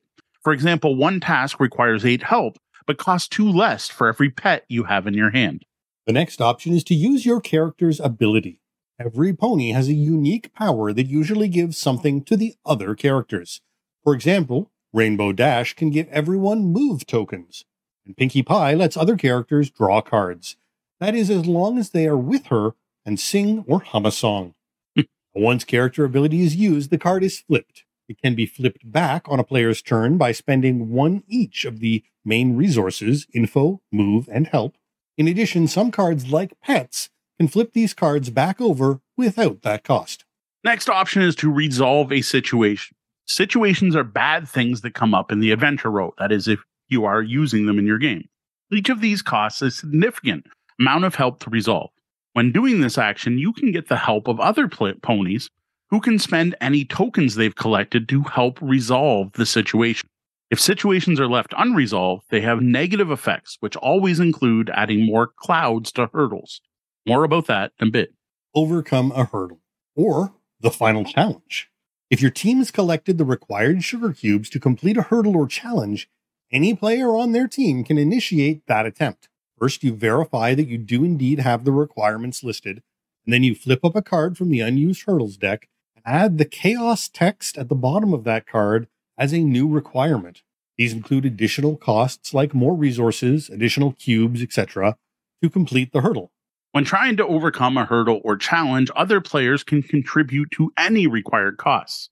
These include sugar cubes, of course, but they also can spend tokens as well as cards from their hands to generate any needed resources. If you can pay this additional cost along with the initial cost, you complete the hurdle. All costs are paid, and players get the reward shown on the hurdle, and it is discarded. Final challenges work the same, except that you flip 2 additional unused hurdle cards and add 2 levels of chaos. If your group succeeds at paying that cost, the reward is that you win the game. If you fail at overcoming a hurdle or final challenge, there isn't very much of a cost. Everyone gets to keep their cards, tokens, and cubes, but the active player's main phase ends immediately. Now we move on to the end phase of each turn. Here, 1 cloud is added to the active hurdle. If it's already reached its cloud limit, that cloud instead is added to the final challenge. If that hits its cloud limit, the game is over and you lose. As hurdles in the final challenge accumulate clouds, bad things can start to happen. Now, these bad things are called cloud cover and are triggered when the cards hit a set card amount. Bad things also happen when hurdles hit their cloud limit. These bad things include all kinds of things like removing a certain card from the market, cards costing more from then on, movement costs being increased, players having to discard cards, and more. Finally, the active player discards all cards they played this turn and anything left in their hand, and draws a new hand of 5 cards. Assuming you haven't won or lost at this point, the game continues with the next pony. Remember, this is a deck-building card game, and many of the cards in the game are going to break these rules in some way. The real meat of any game like this comes from the card interactions and what the players do with them. What isn't initially clear from these rules, and probably not even from this description, is the actual general flow of play in My Little Pony, the deck-building game. In general, players will be trying to collect cards and complete tasks to get sugar cubes based on the face-up hurdle in play. Every hurdle and the final challenge is completed by having sets of sugar cubes in specific colors, and the game is really about collecting those cubes. Well, yes, you'll be spending resources to buy new cards. You're going to build your deck, and you're even going to try to thin it to make it more efficient. All of this is actually being done in order to get the cubes you need to overcome the active challenges. Now, another aspect of this is making sure that your group as a whole has some spare resources to deal with those random chaos texts that do affect you, that you have to overcome along with the cubes. This is not a game about buying cards to buy better cards that let you buy ever better cards. But eventually it lets you earn points, as most other deck builders are. This is about collecting sugar cubes. Mm-hmm. Now, thankfully, when I signed the online form requesting a review copy of My Little Pony Adventures in Equestria, the deck building game, I had a good idea of what I was in for thanks to a fan of our show and Tabletop Bellhop Discord member, Sarah. Due to her, I had heard that this was a rather heavy, somewhat complicated deck building game before reading the rules and sitting down to play. What I didn't realize is just how nuanced this game really was. This is a variable market deck builder that features a total of 6 different resources to manage, and also includes board game elements and unique character abilities. While this isn't quite the board game deck building game mashup of Lost Ruins of Arnak or the Dune Imperium game, this game does have a lot going on and a lot that players have to pay attention to at once. The fact that there are 6 resources to manage is notable. I don't have any deck builders that are that complex. Most, in fact, have 2 or 3 resources, not 6. Now, where this becomes a problem is that when people don't realize this and sit down to play, or more importantly, purchase the game expecting to play a kid's game. Now, I've seen this firsthand, as the one time I brought My Little Pony Adventures in Equestria out to a public play event, I caught a small child, probably preschooler, walking around hugging my copy of the game. And I had to go over and kind of ask for it back. And then I had to patiently explain to their rather frustrated parents that this is not a kid's game. And basically I had to explain to them that, like, yes, I could sit you down and teach you how to play, but there is no way that your daughter is going to be able to grasp this game. Maybe you'll be able to sit and play it with them, like on your lap, maybe have them help make some decisions, but there's no way they're going to be able to grasp this. And it didn't help that these parents were also not hobby board gamers, but were rather expecting to find games like Monopoly at this event.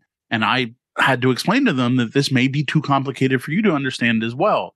And just seeing the look of disappointment, not just on the little girl's face, but even the parents' face, made me, like, I felt bad. I'm like, to this point, I have not brought this game back out to another public play event.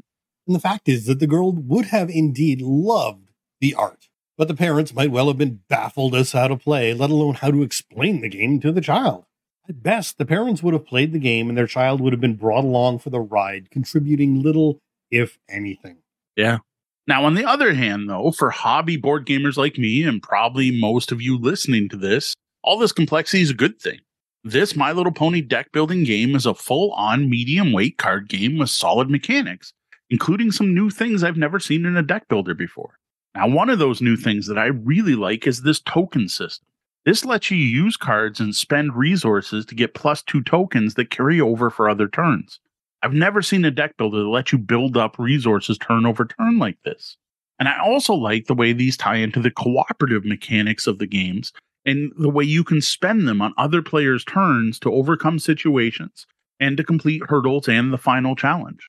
I enjoy co-op deck builders, and I've played quite a few, and this one really does stand out for a number of reasons. Sadly, not all positive. But really, there is a significant amount of thought, planning, and cooperation required for a game about cartoons ponies that, as a cartoon, is generally aimed at a younger audience. Yeah. Now, the cooperation of the game is also enhanced by the number of cards in the game and the character's special abilities. Now, one direct example of this I want to call out are the pet cards. This box includes each of the main 6's pets as adventure cards that can be purchased. Now, each of these pets does provide a good amount of help. If I remember, it's 3 help, which is pretty good.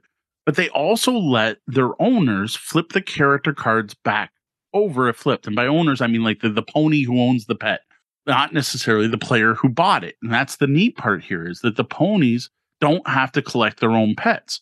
They're actually better cards for another player to have, so that when they come up, they flip over your ability so that it's ready to use on your turn. This is unfortunately another mark against it as a kid's game, as the kids are going to generally want to match up the right pet with the right pony. Daddy, you're doing it wrong, which isn't ideal from the gameplay's perspective, as Mo just laid out in his example.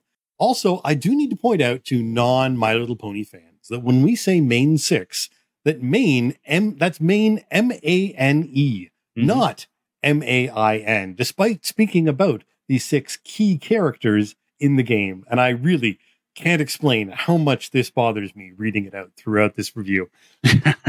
I could have added in more, because it's always every pony, and like the number of horse puns in the show is quite high. I avoided most of them, but I did stick with the main 6, because that is what they're called by fans and the creators. Now, another thing I like in this game that sets it apart from many other deck builders is the fact the market loses a card if no one buys anything from it that turn. One of the big problems that come up in deck building games in general is that when the market fills up with unwanted cards, either cards no one wants or cards no one can afford, this can cause games to grind to a halt where no one accomplishes anything. And you won't see that problem here, because every round, at least one new card is going to be added to that market, most turns more than one. Added to this, not only with just the rule that if no one buys anything, it empties out, there are a number of card effects, often on the hurdles and final challenge, that removes certain types of cards from the market, making it refreshed even quicker. Sorry, we're reading weird rates today. So many deck builders have had to later add solutions to clear the market. And in this, we've got a built-in solution that the game actually takes advantage of, with some cards having effects that trigger if they fall off the end of the market this way. Yeah, that was another neat one. Now, another aspect to set this game apart is scalability. Adventures in Equestria offers multiple ways to either make the game easier or more difficult, which is a very cool thing to me. Now, this comes in the form of the situation cards you can include and how many you include, as well as how you build the hurdle deck before you play. While this is a reasonably common thing nowadays, it's well done and quite flexible, allowing a wide range of difficulties. Now, one thing that did stick out to my kids that they loved is that all the locations, hurdles, and final challenges are right from the first 3 seasons of the TV show. Now, they are bigger pony fans than I am, but it's good to see that they stuck with existing lore. Now, Gwen, my oldest, also wanted to make sure I pointed out that this lore is just from the TV show and not the comics, but she was a little bit disappointed. I will say, to me, it looks like a My Little Pony game through and through, which made sense once I started doing research for this article and found out that for this podcast and found out who the artist is from the game, who is the artist for My Little Pony, which is interesting to learn that this is actually all new unique art as opposed to using screenshots from the cartoon. With the expansions, of which there are 3 already, there's a lot of room for the game to grow and include other content. Yeah, Gwen wants me to pick them up just to find out if there are any of the comic book stories actually in there, which for all the reasons to buy a board game expansion, that's a new one to me. Now, all of this official My Little Pony artwork from a My Little Pony artist does come at a cost, though, and that's gameplay clarity, the actual use in play. While the artwork is great, the iconography and clarity of those icons is not. Actually, it's kind of terrible. You'll see this right away the first time you play with the starting deck that everyone has, that a good, clean race card that everyone has 2 of. I have had multiple people I've taught the game have to hand me that card going, what's this card do? Because they totally failed to see the arrow-like +1 move icon on the side of the card. And resource generation icons being lost in artwork isn't just a problem on the starter cards either. Happens throughout the adventure deck.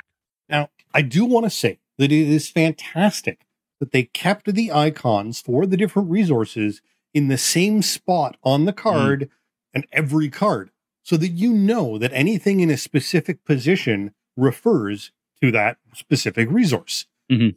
But they did that before they saw the final art, which on the starter card is problematic right outside the gate. Yeah. Oh, it would have took a white border or something, a fade. I don't know. Now that's bad, but even worse to me, though, is the text and icon size on the location cards. This text is so small, even my kids with great vision can't read them from across the table. Make things worse, many of these include even smaller icons, even smaller than the text. In particular, there is a certain icon that's used multiple places in this game, which is the help cost, which is shown as a small number inside a horseshoe.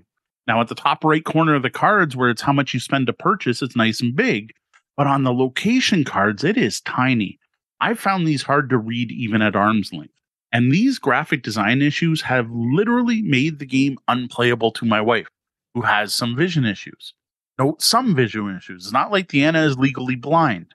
To her, some of these location cards are fully unreadable. And when we say that, we mean unreadable when you get a magnifying glass with a light on it to try and make it out. Now, you can work out what it is they must be, but that's not the point. Yeah. This is the biggest problem I have with My Little Pony Adventures in Equestria deck building game once you know it's not for kids. This is a problem big enough that even adults may not be able to enjoy or even be able to play the game, which is the same because it is a very solid game. I really hope this is something Renegade Game Studios has seen to be a problem and something they fix, either in a second printing or a second edition or something. It's not a tough fix. 2 things are needed to change. The art on one of the starter cards and the size of the location cards. They already have large cards in this game. There's no reason not to make these location cards a larger size to increase the font size. I understand that there are cost implications, but the game is unplayable by some people because of the choice to make them smaller. Now, my final complaint about this game is actually also from my kids. It's a minor one that didn't bother me whatsoever, but they were upset about it. They want to know why you can't play all 6 ponies. The entire cartoon this game is based on is all about the core 6 characters and them working together to overcome whatever's put in their way. They found it very odd that a My Little Pony game wouldn't let you play all 6 at once. They are called the main 6, after all. Now, personally, what I would have liked to have seen is something done like in Japanime games is deck building game for Cowboy Bebop Space Serenade, where maybe all the pony standees are in play. And there's cards that let you move them. Like you can use your movement points to maybe move one of the non-player standees and then some way to like use every character's ability, even if they're not controlled by a character player. To me, that would have just felt a little bit more fulfilling. Yeah, now I haven't played this enough, but I assume in its current configuration that 6 ponies would make the game unbalanced and too easy. but that's something that could have been resolved. I do wonder, given the age on the box at 14 plus, if they didn't have a wealth of people who grew up as pony fans, or if they didn't have a wealth of people who grew up as pony fans playtesting this. Even then, the game doesn't come with enough decks. Like, there's just not enough cards. So game balance, I think it'd be fine, because this is one of those cooperative games where you do something, then something bad happens. Usually those aren't affected by player count at all. That's why the game works one player just as well as it works four. It's just longer with four. Well, the problem is resources, right? With six people collecting resources, you would have that many more resources available for the challenges. And that balance could be an issue. Possibly, but even then, the goals are usually per player. And all of the hazard clouds are per pony. So I honestly don't think it's that. I don't know why it's a four-player game. I really don't. Overall, I was surprised and impressed by the My Little Pony Adventures in Questria deck building game. It's a very solid and engaging cooperative deck building card game. One that's definitely not a kid's game and features plenty of depth and decision space to keep hobby gamers like us entertained. Not only is this a solid deck builder, but it's actually one of the better cooperative games I've ever played. Due to the card combinations and the way you can share resources during key moments, you really get the feeling that you are working together while playing Adventures in Equestria. I laughed and joked about the game before we cracked it, expecting something far lighter than we got, and was pleasantly surprised that this was a solid, challenging game for gamers and not throwaway trash to pander to pony lovers. Now, the big thing to watch here, though, of course, is the size of the card text and the iconography. It's small and sometimes obscured by the artwork. No matter what, you're going to have to pick up cards to read what they say. And if someone in your group has vision problems, you may need to skip this game altogether. Now, if this isn't a problem for you, and you are a hobby gamer and a fan of My Little Pony, just pick this game up. You're going to love it. With its detailed gameplay and great theme integration, this is going to be a hit with your group. You're getting a solid game with some real strategy and cooperation required, though you might need to push your non-pony-loving friends to play with you. Once you do, they'll enjoy it too. Now, if you're a deck-building fan and have no feelings either way on My Little Pony, you should check this game out. Don't let the My Little Pony theme scare you away. This is a solid cooperative card game and not in any way a kid's game. Now, if you don't like deck building in general, I suggest trying to find a way to play this game because it fixes some of the most popular complaint sounds weird, some of the biggest complaints I've heard about deck building games and why people don't like them. Now, one of these fixes is a variable market that refreshes itself, so you're never stuck with a roll of cards no one wants. And another is the ability to carry over resources between turns through the use of tokens. Honestly, deck building is such a broad mechanic. Hating it is just silly. Sure, there are some games that use it, which might not be to your taste, but there's simply too much in this category to dismiss it entirely. Now, for those that really dislike card games, deck building games, and or My Little Pony, I doubt this one will sway you, and I doubt you're still listening right now to this review because you probably don't care. Personally, I really enjoy this game, and I am itching for more. I've now played enough that I kind of feel like I grok everything that's there. I've kind of seen every card come up. We have set strategies for dealing with certain things, and I really want to see what the expansions add to the game and how they mix things up and keep it interesting. Well, that's it for our review of the My Little Pony Adventures in Questria deck-building game. A really solid deck builder we worry people will overlook due to the cartoon theme. Mm-hmm. Keep the conversation going. Join the Tabletop Bellhop Discord to discuss this review, deck building games in general, or even My Little Pony. You can find it at discord.tabletopbellhop.com. Welcome to a review of the first expansion for Disney Sorcerer's Arena, Epic Alliances, Turning the Tide. Big thanks to The Op for sending us a review copy of this expansion. So before getting our feet wet with this expansion, it's important to note that you do need to own a copy of Disney Sorcerer's Arena Epic Alliances in order to use the contents of this box. If you aren't aware of the base game, I encourage you to take a moment to check out our Disney Sorcerer's Arena Epic Alliances core set review, either on the blog, on YouTube, or as part of episode 201 of our podcast. We'll be here when you get back. Disney Sorcerer's Arena Epic Alliances Turning the Tide, another big long name for this expansion, was designed by Sean Fletcher, which is the same designer as the base game. It's published by The Op in late 2022. This small box expansion has an MSRP of $19.99 US. It adds 3 new characters to your Disney and Pixar skirmish game, Stitch from Lilo and Stitch, Davy Jones from Pirates of the Caribbean, and Moana from, well, Moana. All three characters are tied together by each having the oceanic keyword. To go with these characters, there are also some new rules, which include a new status effect and rules for arena tiles. For a look at what you get in this box, check out our Disney Sorcerer's Arena Turning the Tide unboxing video on YouTube.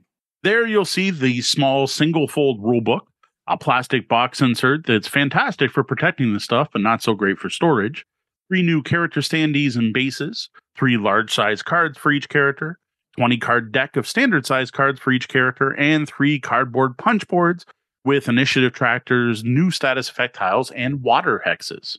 The component quality here matches the base game for the most part, and we didn't see anything that would make these cards stand out as different from the ones in the base game, probably the most important thing in a card game like this.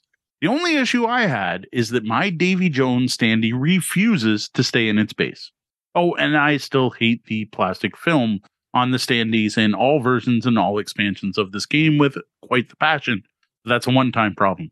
Though we have noted the newest expansion changed the plastic film. Sadly, too late for those buying this one. This expansion adds 3 new rules to your games of Sorcerer's Arena. Let's take a look at each of them. The first is the rules for constant abilities. These are featured on some character cards and are abilities that are always in effect when that character is in the arena. Note they do, of course, stop when the character is knocked out since they are not considered in the arena. Next are the rules for arena tiles. These hexagons are placed into the arena by various cards or abilities. They must be placed on an open, unoccupied space.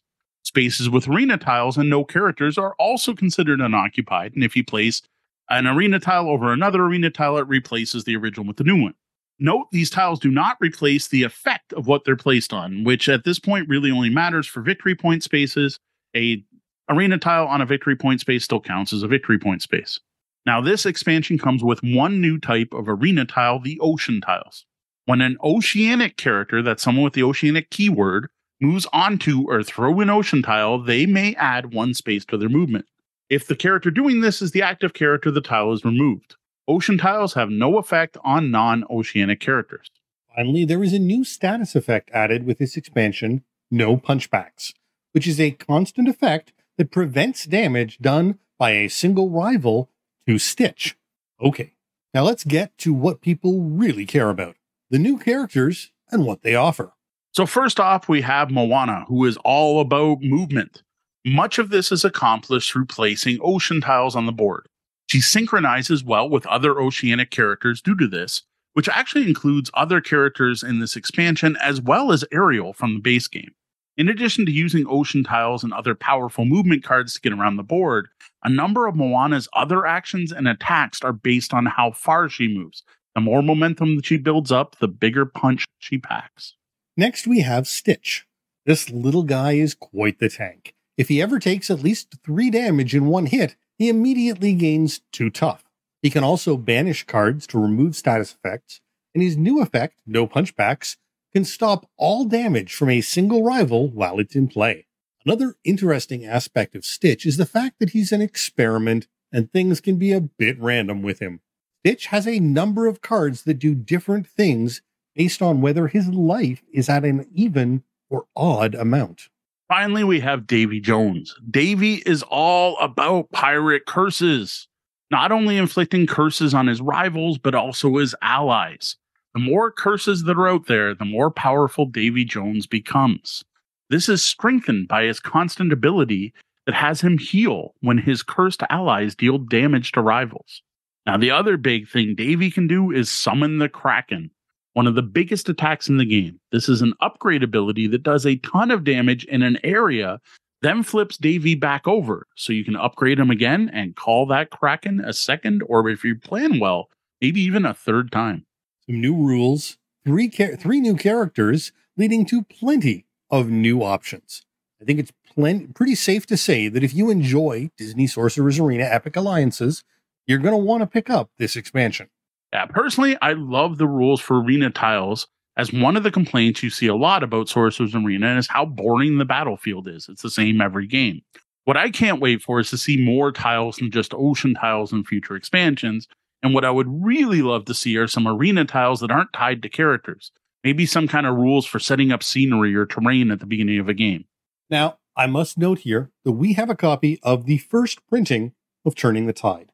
And since this was released, there have been changes. They've released a 6-page errata and FAQ. And one major change is that all future releases will have two-sided, player-colored ocean tiles, so that opponents can't play off of each other's ocean tiles. And wording on various cards has been changed to reflect this. Additionally, all three characters in this expansion have lowered their XP value by 1 point. Yeah, that's a significant change, and it confuses me somewhat because I actually like the fact that having two Moanas in play just put water all over the board and made all the oceanic characters go all over the place. But I am not playing this game professionally or in tournament play, so I'm not as worried about game balance as other gamers might be. So I'm sure this change is done for a reason, though it kind of confuses me. I do wonder if the op will be offering replacement cards for people who have the first edition like us. Now, of the three new characters, I found Stitch to be the most fun. I really liked the cards that were based on life total, and it tended to be either attack cards or defense. It kind of went one way or the other, which was kind of neat. And I also found that punch-back ability really annoyed my opponents in a fun, annoying way.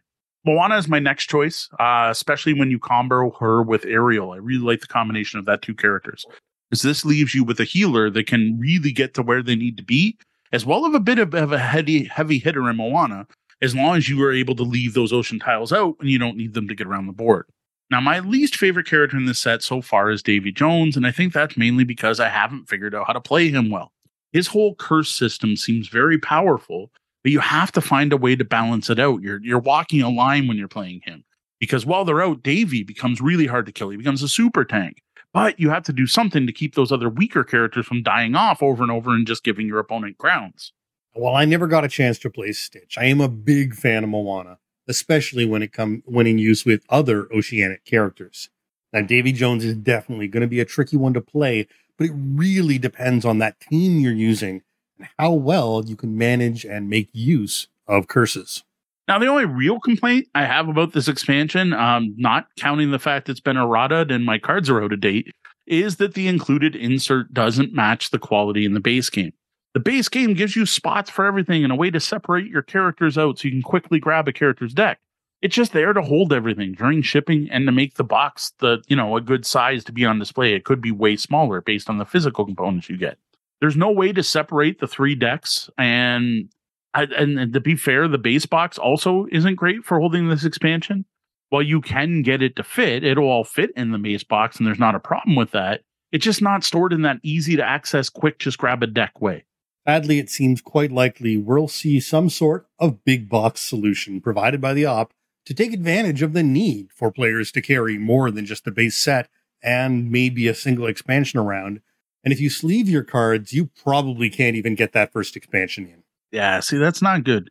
I don't know. I get it, big boxes and that for most deck building games, but there's so many additional components to this with all your tracking tokens and everything else. It really isn't easy to make a deck. Like I wouldn't even know what I'd bring if I was going to, say, a tournament with this. Overall, this is a great expansion for a great game that we've all been enjoying. I really appreciate that it wasn't just more of the same, and it does add new things. You aren't just getting three new characters that you toss in with everyone else. You're also getting some new mechanics. I also really like that this carrot set included characters that had abilities that keyed off already existing keywords. In particular, the fact Ariel's oceanic, so works in well with the oceanic cards included in this set. I'm assuming this is going to continue with the other expansion. What this shows me is that the designer is keeping in mind all characters and not just making a little small self-contained set of three characters that work good together. Now, of course, they are helped by the mobile playtesting to some degree, even if, as we've said, this game is quite different. Keywords are something that has been carried over from the digital. Fair. At this point, I've managed to mash these cards up with the original, and these new characters are just part of my collection of characters you can draft when you sit down to play a game of Sorcerer's Arena at my house. Everything is sorted into the base box in a serviceable way, and when introducing the game to new players, I probably wouldn't even call out there's an expansion unless someone went, oh, where do I get this game? I'd have to be like, oh, okay, these characters come from this and these come from this. To me, it's just all one thing. Indeed, at least in gameplay, they do just fit in nicely. And the only reason you're not buying them as part of the main set is it would drive the cost up and make the game much more difficult to purchase. True. This way, you can start playing and add in fun sets of characters as finances or your preferences allow. Mm-hmm. Well, that's it for our detailed look at the Turning the Tide expansion for Disney Sorcerer's Arena Epic Alliances. For a bit more info on this expansion and some great pictures of these characters in play, check out my Turning the Tide review on the blog. If you enjoyed this review, please consider tipping the bellhop at patreon.com/tabletopbellhop, where you can not only support the show, but also get cool bonus stuff like behind-the-scenes blog posts, copies of our pre-production show notes, bonus audio, and more. And now the Bellhop's Tabletop, where we look back at the games we played since last episode. Well, I'm going to have to pass the torch over to you this week. There's just been a lot of stuff going on here lately, and I'm finding time to play tabletop games just hasn't happened. If we were a video game podcast, I could go on for a bit, but we're not. On the other hand, I got to crack open the DC Deck Building Injustice set, which went on sale retail just yesterday as we record this. I think this was a fantastic addition to the set, the system. So it is a standalone game that is compatible with the other systems, but it is completely standalone. I do have the Kickstarter version, so I did get some nice upgrades and a few promo cards that came with Kickstarter only. But the basics of the game, regardless of whether you got Kickstarter or retail, is it is a competitive game where each player chooses a hero to act as their fighter, their lead fighter.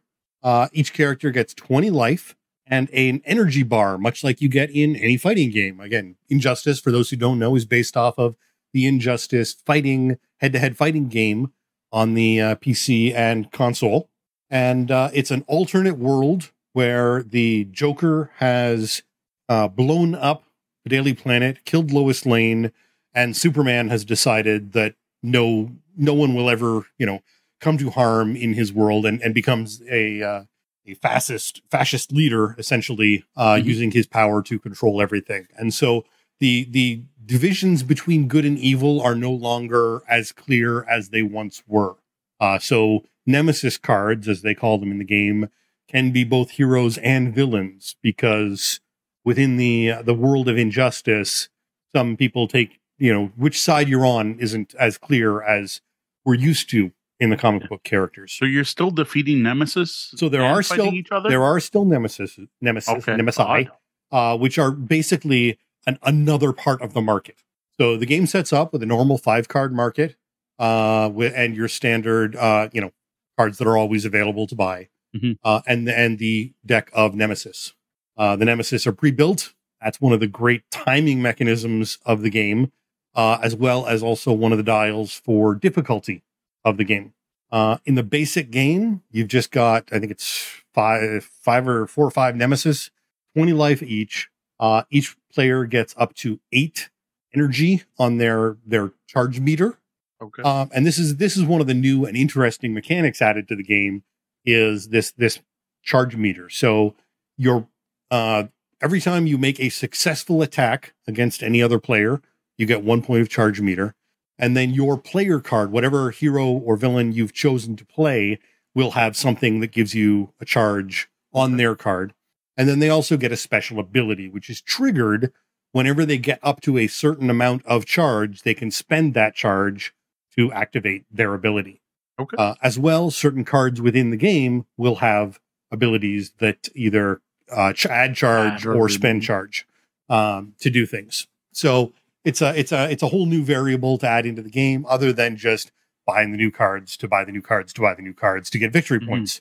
At the end of the game, it is a matter. There's a few different things. If you die, you get a KO token, which is -3 victory points. Okay. And whoever KO'd you gets a +1 victory point token. Once all the victory point tokens are gone, that's another timing mechanic. Normal game is 4 per player. Quick game, 3 per player. Once all the victory point tokens are gone, once all of the Nemesis are gone, or if you can't refill the market, the game is over, and it's total victory points to win. Simple, straightforward, as with all the rest of the DC deck building games. but the attack and competitive nature was really fun. We played it both at three-player and two-player. I was going to ask, it's not two-player only? Like nope, not two-player only, 2, 3, 4.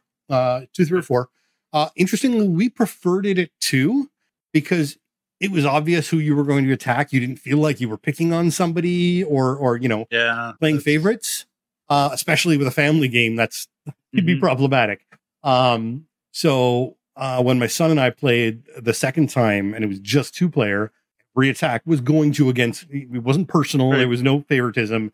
Every attack just went to the other person.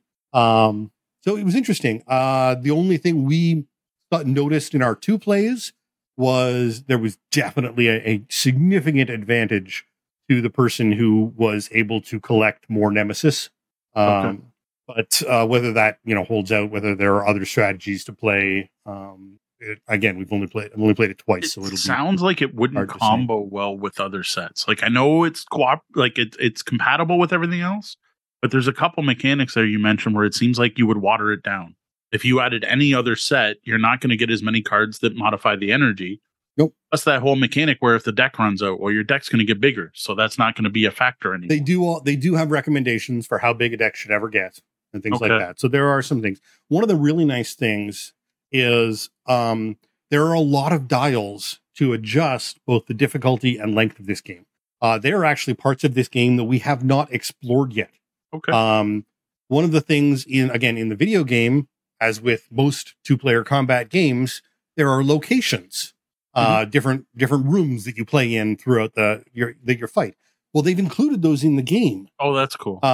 But they are another level. And so we only played the intro game at first. The next time we play, we will probably introduce this concept of locations. I wonder if you can knock someone through the wall of the location to another location, because that's definitely something big. I believe they are double-sided, so it's possible. That could be cool. They're not just a one-time thing. There's spaces and trackers on the location cards, so it'll be interesting to see what that is.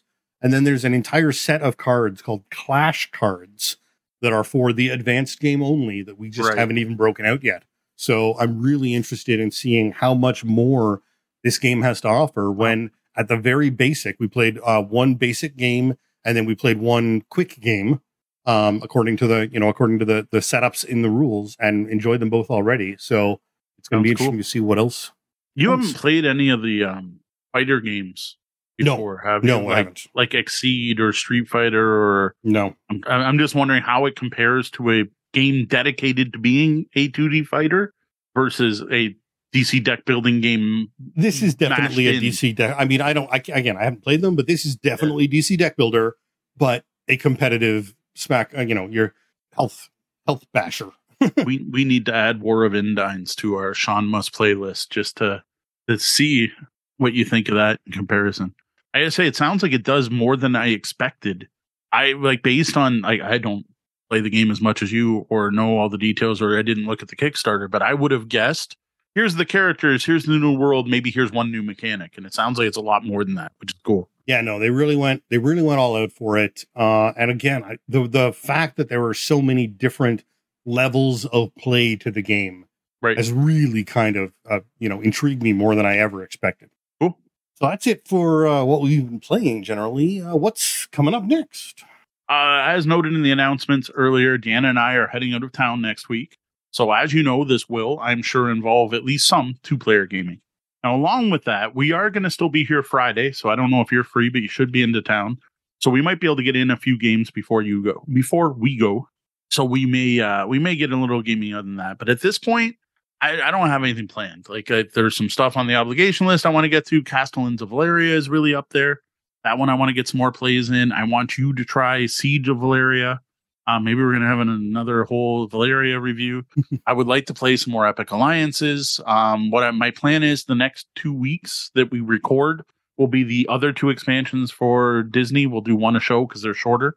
We should be able to squeeze those in, and they're not too hard to write. So just squeeze those in with other reviews. Yeah, I'll probably... Again, no promises. I got nothing specific that I want to get done because, well, we're going away, so... I'll probably bring, if we are gaming together on Friday, I'll probably bring Siege home and play it over the weekend. So that'll be one thing on my list. I'm also looking forward to cracking open the rest of my DC deck building stuff and reboxing it into the new Multiverse box. As well, I need to learn the new Rivals Flash versus Reverse Flash game, because that's probably what I'll actually play with the kids next time. And then bring back Injustice the time after that, just to keep things fresh and mixed up. Sounds good. Did you ever figure out how the Multiverse box works yet, or are you still? I haven't even cracked the plastic yet. That'll be a weekend thing. They do definitely have a larger size, so thank God it'll hold the large cards properly. This show wouldn't be possible without our Patreon patrons, our VIP guests, so here's a quick shout-out to 5 of them. Evil John, thank you, John. Donna, thank you, Pax the Paladin. Valentine Page, thank you. Brian Sheehan, thanks, Brian. Ron F., thank you, Ron. Well, that was the double bell. That means our shift is coming to an end, and we're going to have to lock the lobby doors. Though the doors are closed, you can always find us at tabletopbellhop.com. All over the web as Tabletop Bellhop, one word, and on your podcatcher of choice as the Tabletop Bellhop Gaming Podcast. Want to hear your name called out at the end of the show? Or more importantly, want to get some cool bonus content like copies of our show notes, bonus audio, and behind-the-scenes blog posts? Please consider tipping your bellhop over at patreon.com/tabletopbellhop. That's all for us tonight. Thank you, lobbyists, for joining us live, and be sure to stick around for the Penthouse Suite After Show. For the Tabletop Bellhop Gaming Podcast, I'm Sean. And I'm Mo. Thank you. And game on. Find full reviews, show notes, and more at tabletopbellhop.com. Graphic design by Brian Weiss at RPG & Co. Music is Nimbus by Eveningland. The podcast is released under a Creative Commons Attribution License.